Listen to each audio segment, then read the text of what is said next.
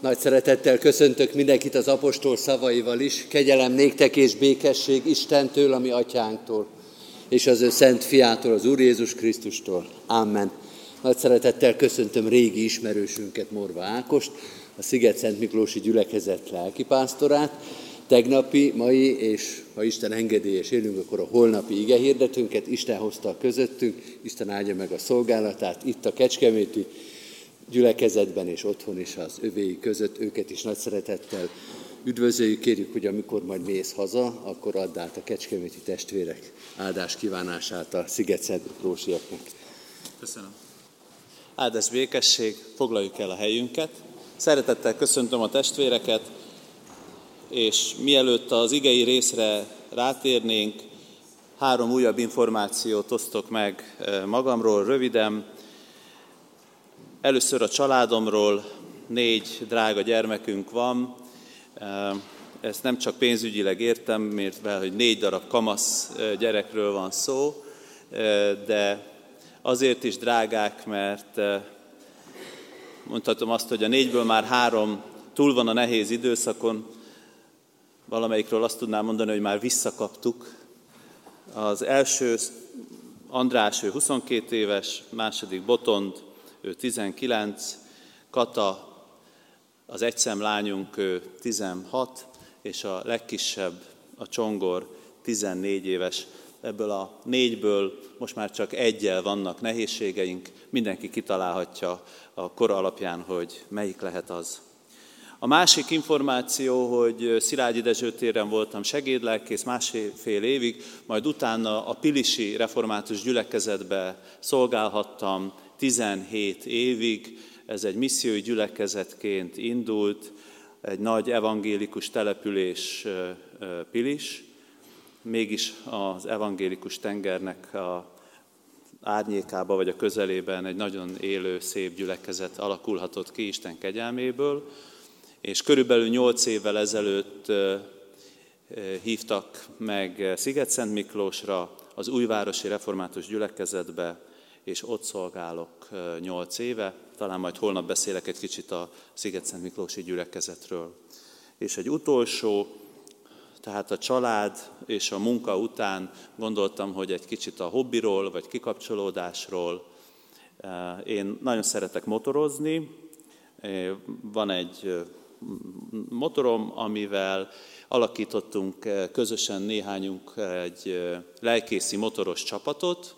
Ez azt jelenti, hogy a Makádi, Abonyi lelkész például benne van, minden nyári vagy tavaszi hónapban elmegyünk egy-egy napokra, reggel indulunk, valahol megevédelünk, este visszaérünk már, mire a gyerekeink hazaérnek, otthon vagyunk, illetve minden nyáron egy négy-öt napos túrát szervezünk. Voltunk már így Erdélyben, Szlovéniában, Ausztriában, és nagyon szeretjük. Reggelente együtt olvassuk az igét, imádkozunk, utána elindulunk, a, fölülünk a motorokra, este hasonlóképpen zárjuk, és igazán nagy élmény. Ennyit a bemutatkozásként, és Kezdjük meg az esti alkalmunkat a Szentlélek Isten jöjj szívünkbe kezdetű ének eléneklésével.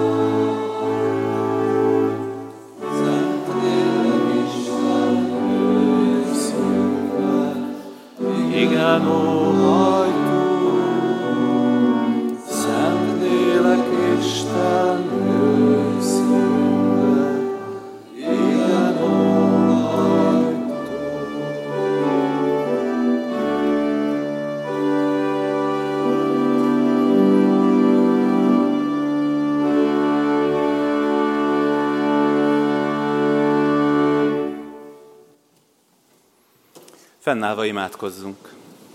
Úr Jézus, hagyj folytassuk most ezt az éneket a szavainkkal is. Hagy hívjunk téged most eh, szent lelked által közénk. Nagy szükségünk van rá. Mert hogyha csak a magunk bölcsességével és a dolgainkkal maradunk, akkor igen hamar bele fogunk fáradni ebbe az életbe.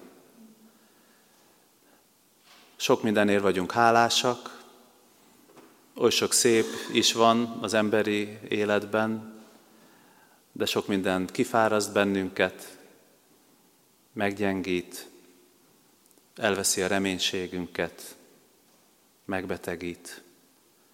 És Uram, hogyha nem tudunk belét kapaszkodni, ha nem tudjuk a veled való közösséget megélni, akkor úgy elvész ennek az életnek az értéke és az értelme. Köszönöm neked, Úr Jézus, hogy úgy jöttél el közénk, mint akivel könnyű volt beszélni, mint akinek jó volt a közelében lenni, és akinek a jelenlétében az emberek azt érezték, hogy új kezdet, új értelem, értéke van az életnek. Imádkozunk most azért, hogy ajándékozz meg minket ezzel. Kérjük, hogy nyisd meg a figyelmünket, nyisd meg a szívünket, azoknak is, akik már évek vagy évtizedek óta koptatják ezeket a padokat, és azoknak is, akik csak rövidebb ideje. Szentlélek Isten, jöjj szívünkbe, igen óhajtunk. Amen.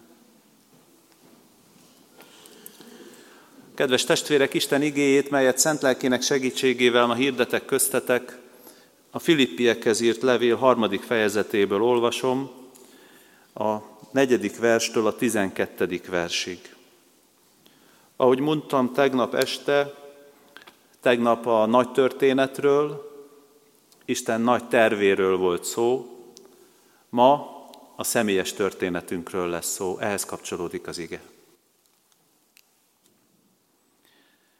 Pedig nekem lehetne bizakodásom a testben is.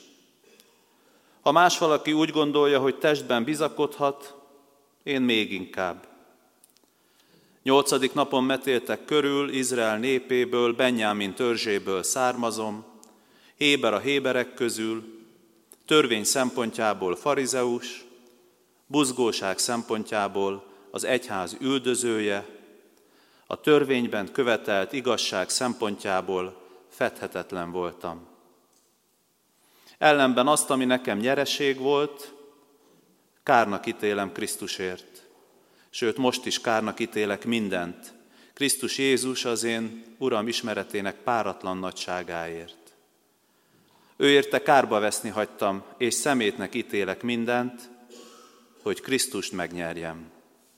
Hogy kitűnjék rólam ő általa, Nincsen saját igazságom a törvény alapján, hanem a Krisztusba vetett hit által. Istentől van igazságom a hit alapján, hogy megismerjem őt és feltámadása erejét, valamint a szenvedéseiben való részesedést, hasonlóvá lévén az ő halálához, hogy valamiképpen eljussak a halottak közül való feltámadásra. Nem mintha már elértem volna mindezt, vagy már célnál volnék. De igyekszem, hogy meg is ragadjam, mert engem is megragadott Krisztus Jézus. Eddig az írott ige. Foglaljuk el a helyünket. Kedves testvérek, Pálapostól itt az ő személyes életéről beszél, hogy mi történt vele, hogy mit jelentett számára az Úr Jézussal való találkozás, ahogy mondtam, tegnap a nagy történetről, holnap a legszebb asztal közösségről, az örökkévaló közösségről lesz szó, ma pedig a személyes utunkról. Szeretném, hogyha az életünkre és a személyes történetünkre világítana ma rá az ige. Lássuk először, hogy hogyan történt ez Pálapostolnál. Nem tudom, hogy tartotok-e itt keresztkérdések sorozatot. Ott van egy alkalom, amikor megkérdezzük a résztvevőket, hogy ha Jézus idején a farizeusok, írástudók voltak a úgynevezett jófiúk, és a vámszedők, bűnösök voltak a rossz fiúk, akkor megkérdezzük mindig a résztvevőktől, hogy szerintetek Jézust kinek a közelébe látjuk többször? A jó fiúk között, vagy a rossz fiúk között? És a meglepő, hogy jobban a rossz fiúk között. Otthonosabban mozgott a, vámszedők és a, a, a többi megítélt ember között. Azért érdekes ez, mert ha innen nézzük, akkor Pál kifejezetten a jó fiú kategóriába tartozik. Azt olvassuk az ötödik versben, a törvényben követelt igazság szempontjából fedhetetlen voltam. Az apostolok cselekedeteiben még azt is elmondja, hogy Gamáliel lábainál kaptam nevelést az ősi törvény szigora szerint, Isten buzgó híve voltam, ahogyan ma, is, ma ti is minnyájam. El tudjuk mondani, hogy jó szándékú, szorgalmas, rendes fiatal ember volt, és olyan felnőtt lett. Ahogy én beszéltem egy kicsit most a fiaimról, azt mondhatnánk, hogy Pálapostól úgy nőtt fel, hogy minden bizonyal az édesanyja, az édesapja is nagyon büszke lehetett rá, rendesen elvégezte az iskolát, és mindazt, amit el kellett végezni, szerintem az egyik leggyorsabban haladt fölfelé a ranglétrán. Jó fiú volt. Aztán jött a találkozás. Apostolok cselekedetei 26-ban foglalja egyszer össze az apostol. Déltájban az úton láttam, amint a mennyből a nap fényénél is ragyogóbb világosság sugároz engem körül, és utitársaimat. Mikor pedig minnyáján a földre estünk, egy hangot hallottam, amely így szólt hozzám, Héber nyelven, Saul, Saul, miért üldözöl engem? Nehéz neked az ösztök ellen rugodoznod. Erre ezt kérdeztem, ki vagy, Uram? Ő pedig így válaszolt, én vagyok Jézus, akit te üldözöl. De kelj fel, és állj a lábadra, mert azért jelentem meg neked, hogy szolgámmá tegyelek, hogy tanúbizonyságot tegyél arról, amiket láttál, és arról, amit ezután fogok neked magamból kijelenteni. Ezért, ezt mondja ott Agrippa királynak, ezért király, nem voltam engedetlen a mennyei látomás iránt, hanem először Damaszkuszba, Jeruzsálembe, majd utána Judea lakóinak vittem el mindezt a hírt. Megragadta a Krisztus. Valójában azt mondja el Pál, azt a pillanatot, ami megfordította az életét, megragadta őt, és ez soha többé meg nem változott. Soha nem engedte el. És tudjátok, ez azért érdekes, kedves testvérek, mert sokan azt gondolják, hogy a keresztény hit az úgy indul, azzal kezdődik, hogy én döntök az Isten mellett. Hogy én egyszer csak úgy határozom, hogy eddig nem hittem, de innentől kezdve majd hiszek. És ez a történet is szépen mutatja, hogy ez nem így van. A hitre jutás az valójában válasz. Mert az első mindig az, amit az Isten tesz. Tegnap arról tettem bizonyságot, hogy Isten megteremtette a világot, gondviselésében tartja, és így jutunk el egészen a mai napig. De a személyes életünkben hogy van ez? hogy egyszer csak Isten megszólít, sokakat sokféleképpen, kinyitja a szemünket, és megengedi azt, hogy rácsodálkozzunk arra, amit ő elkészített nekünk. És valójában rádöbbenünk, hogy eddig rossz irányba mentünk, még akkor is, hogyha nagyon jó fiúk voltunk, vagy nagyon jó leányok, hogyha eleget tettünk a törvény leírásainak, mert így mondja Pál, mindent kárnak ítélek, ami előtte volt. Gondolj bele, ezt egy mai, eh, most nem azt mondom, egy kecskeméti eh, helyzetet mondok, hanem mondok egy Sziget-Szent Miklósi helyzetet, tehát eh, ha valaki eljár hittanra, eljár konfirmációra, gyönyörűen lekonfirmál, utána még az ifibe is jár, felnőttként gyönyörűen adakozik, végzi a munkáját, és egyszer csak azt mondja, hogy de még én az Úr Jézussal igazából sose találkoztam. És amikor ez a találkozás megtörténik, akkor azt mondja, hogy aha, ez semmihez nem hasonlítható. Minden kár volt és szemét, ami előtte volt. Nemrég olvastam egy fiatal asszonyról, aki egy olyan férfival jött össze, akitől tiltották a szülei.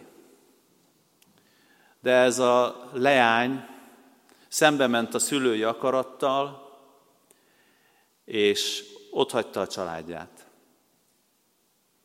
Távol otthonától teherbe esett, aztán a férfi igen hamar lelépett.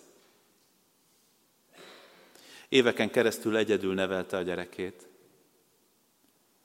És amikor mesélnie kellett, nem jutott eszébe más, csak mindig a szülői házról mesélt, ennek a gyereknek a nagyapjáról, meg a nagyanyjáról, meg hogy milyen szép volt ott, meg milyen szép a ház, milyen szép a kert. Némelyek el tudják képzelni, hogy milyen egyedül fölnevelni egy gyereket. Aztán egyszer kapott egy levelet. A levélben volt egy kis pénz, egy cetli, rajta két szó. Gyere haza.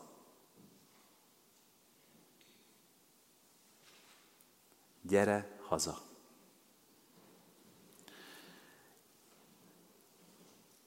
Pálapostól nem szakította meg a szüleivel a kapcsolatot. Mindent a legjobb belátása szerint tett. De nem volt otthon a mennyben. Nem érezte azt, hogy otthon lenne. Nem nyugodott meg a lelke. És nagyon sok ilyen életet látunk, testvérek. Nem csak azokról van szó, akik otthagynak mindent, és mint a tékozló fiú a mélységeket megjárják, hanem azokat is, akik rendes, normális, jó magyar emberek, és mégis hiányzik valami.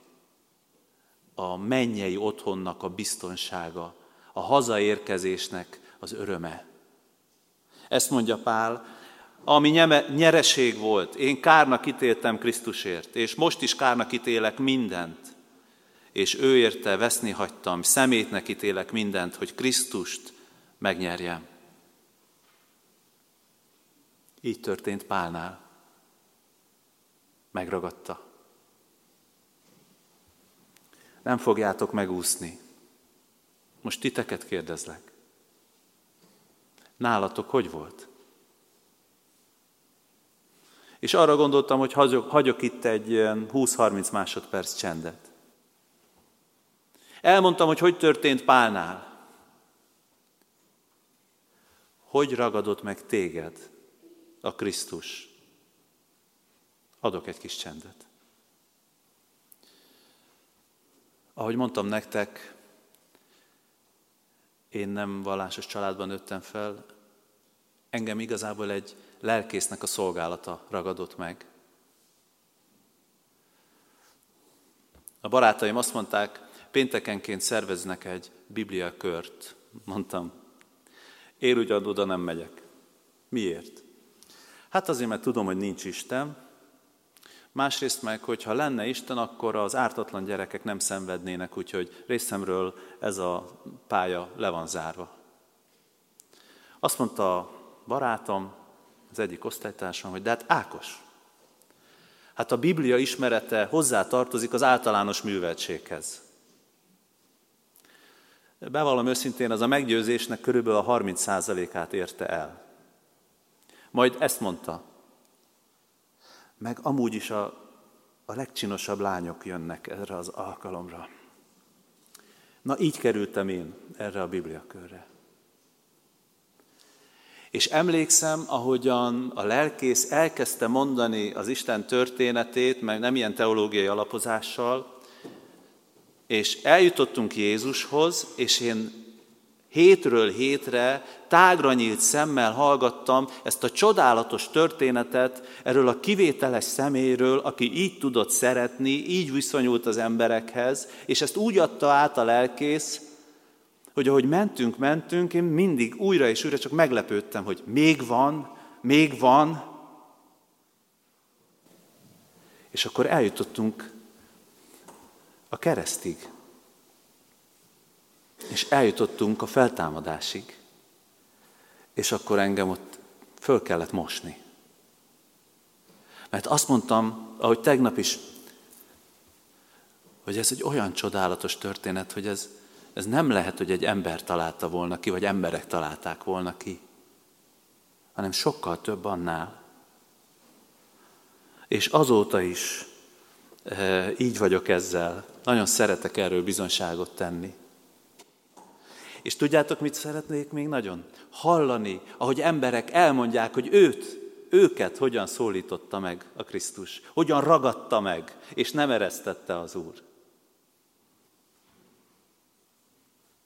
Hoztam két történetet nem arról, hogy hogyan ragadta meg őket, hanem arról, hogy akit megragadott a Krisztus, annak milyen látást és világot ad az Isten mert ezek, ezek a történetek engem mindig megerősítenek, fölbátorítanak, és arra gondoltam, hogy hát a titeket is föl fognak bátorítani. Az 1980-as években jelent meg elsősorban Amerikában az AIDS nevű betegség, ha jól emlékszem, ez a 80-as évek. És később tudtam meg, hogy elsősorban a nyugati parton jelent meg ez a betegség. Legkiemelkedőbb helyen azt hiszem, hogy San Franciscóban, mert az annak a vidéknek a homoszexuálisoknak a fővárosa.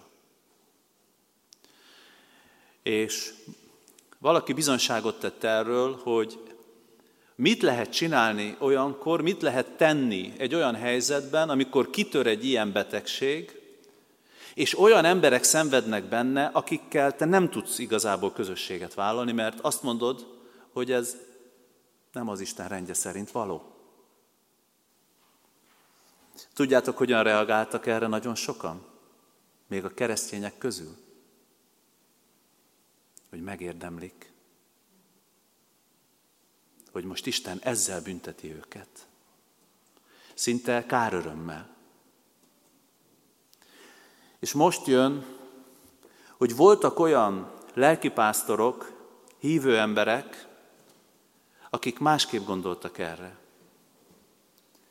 És a keleti partról többen megtették azt, hogy szabadságot vettek ki, átutaztak a túloldalára Amerikának, és bár egyáltalán nem értettek egyet azzal, amit ők szexuálisan gondolnak, oda mentek a betegek mellé, vizet adtak nekik, ételt adtak nekik, imádkoztak velük. Én hiszem, hogy azok képesek erre, akiket tényleg megragadott a Krisztus. Akikben az a szent lélek munkálkodik, az a lélek munkálkodik, ami az Úr Jézusban is.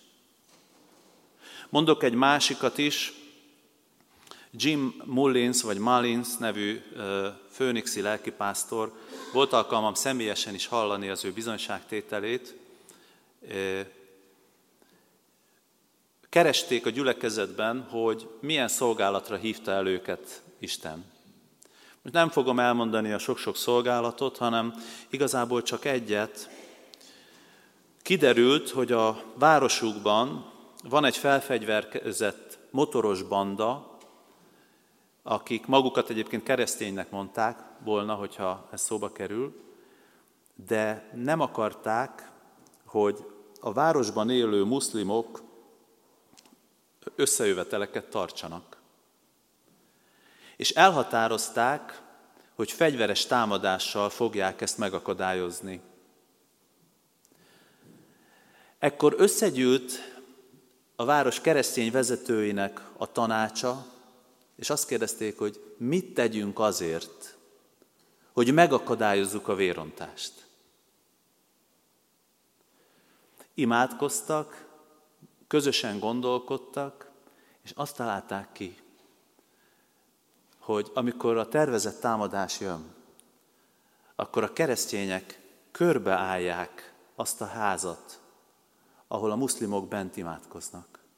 De közben már az ő csapatukról is kiderült, hogy hát hogy is mondjam, keményebb gondolkodású muszlimok pedig szintén fegyvert kezdtek el szerezni.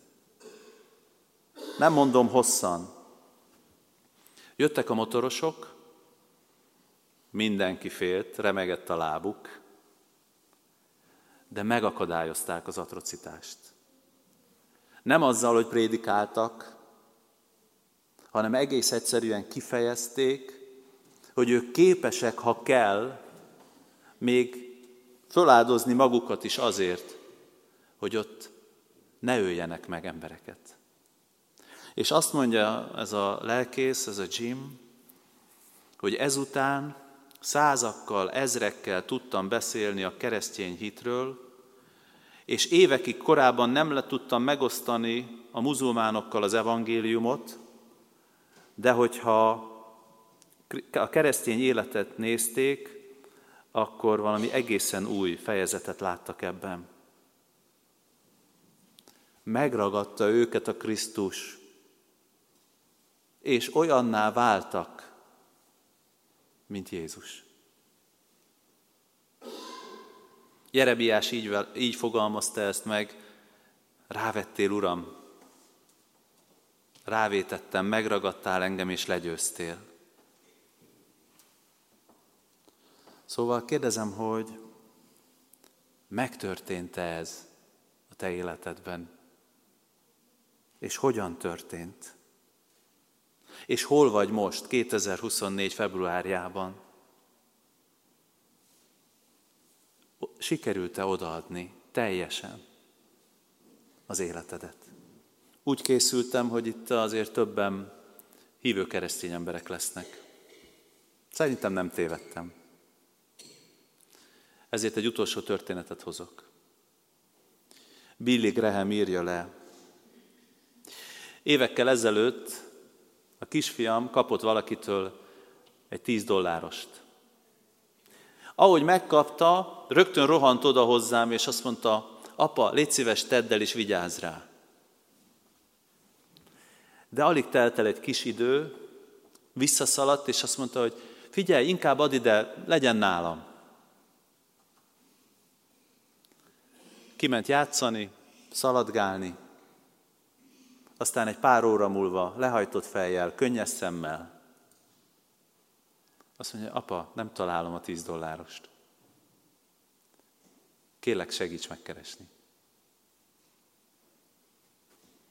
Nem tudom, hogy összerakjátok-e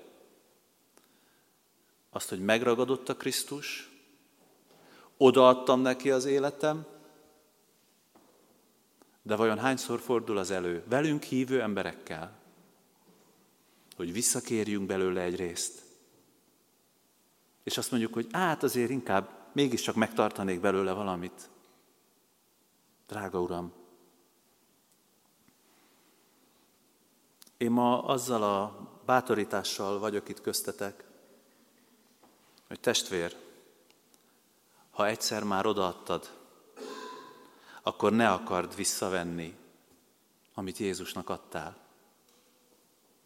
ha megtörtént ez, amire adtam egy kis időt, ha vissza tudsz emlékezni arra, amikor megszólított, amikor kinyitotta a lelki szemedet, amikor lelkileg hazaértél, és azt mondtad, hogy tudom már, tudom, hogy én kié vagyok, hogy már senki és semmi nem szakíthat el engem Isten szeretetétől.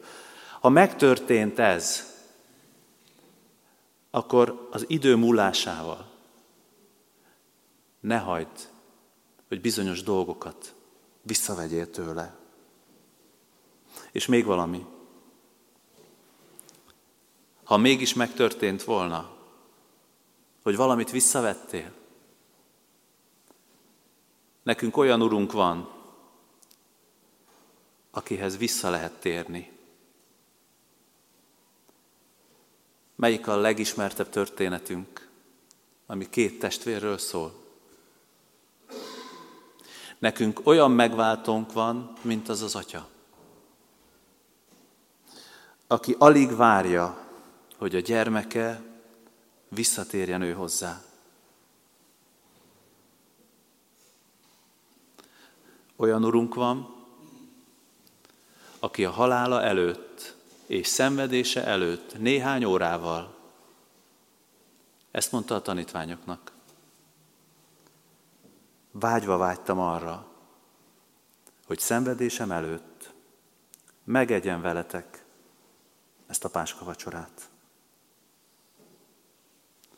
Olyan szépen fogalmaz Pál, hogyha tovább olvassuk ezt a Filippi harmadik fejezetet, hogy megragadott a Krisztus, és így folytatja. Testvéreim, én nem gondolom magamról, hogy már elértem, de egyet teszek. Ami mögöttem van, azt elfelejtve, ami pedig előttem van, annak neki feszülve. Futok egyenest a cél felé, Isten mennyei elhívásának Krisztus Jézusban adott jutalmáért. Megragadott a Krisztus, ami mögöttem van, azt elengedem, és vele, és hozzá, és általa futom tovább az életem hátralévő részét, itt a Földön, és majd egy idő múlva az örökké valóságban a mennyben is. Dicsőség legyen ezért az Atyának, a Fiúnak és a Szentlélek Istennek, most és mindörökké. Amen. Fennállva Gyertek, imádkozzunk!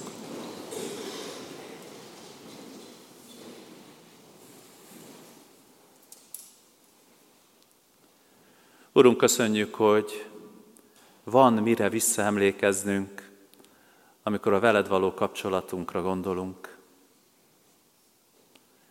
Van visszaemlékezni valónk arra, amikor még csak kerestük ezen a földi világon az értelmet, a célt, és különféle mélységeket jártunk meg. Volt, aki nagyobb kitérőket tett, volt, aki kisebbet. De van lehetőségünk visszaemlékezni arra, amikor rádöbbentünk, hogy te valóban Isten fia vagy, és ami személyes megváltunk. Hálás szívvel köszönjük neked, Uram, amikor megragadtál bennünket és könyörögve kérünk, hogy ne engedj el tőled, ne engedj el magadtól minket sosem. Urunk, Te látod, hogy milyen kísértések és támadások érnek bennünket. Előfordul, hogy olyan helyzetekbe kerülünk, ami alapvetően rendíti meg a hitünket, bizonytalanná tesz minket, és van olyan helyzet, amikor pedig csak egyszerűen éljük a hétköznapokat, és úgy elhalványulnak, elszürkülnek a szépségek és a hozzád való kapcsolatunk is. Kérünk téged, hogy tudjunk úgy jelen lenni majd a bőjti időszakban, úgy magunkhoz venni az úrvacsorát, hogy a veled való kapcsolatunk újra fényes és erős legyen. Pont úgy, mint amikor megismertünk téged. Imádkozom azért, hogy ezt ebben tudjuk egymást erősíteni, ezeken az alkalmakon is, személyes beszélgetéseinkben is.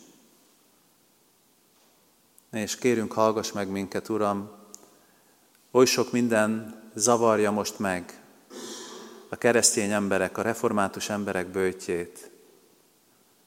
Kérlek, ne engedd, hogy ezt a sátán rombolja szét, vagy zavarja meg.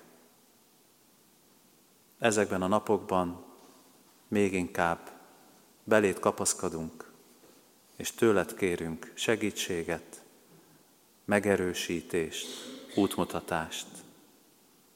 Áldunk és magasztalunk téged, Úr Jézus, most és mindörökké. Amen. Imádkozzunk együtt. Mi, Atyánk, aki a mennyekben vagy, szenteltessék meg a Te neved. Jöjjön el a Te országod, legyen meg a Te akaratod, amint a mennyben, úgy a földön is. Minden napi kenyerünket add meg nékünk ma, és bocsásd meg védkeinket, miképpen mi is megbocsátunk az ellenünk védkezőknek. És ne vigy minket kísértésbe, de szabadíts meg a gonosztól, mert Tiéd az ország, a hatalom és a dicsőség mindörökké. Amen. Fogadjátok az áldást. Istennek népe, áldjon meg téged az Úr, és őrizzen meg téged. Világosítsa meg az Úr az ő orcáját te rajtad, és könyörüljön te rajtad. Fordítsa az Úr az ő orcáját tereád, és adjon néked békességet. Amen. Foglaljuk el a helyünket. Záróénekünk a 623-as számú dicséret lesz, végig énekeljük, ímelészenek kései korban kezdett el.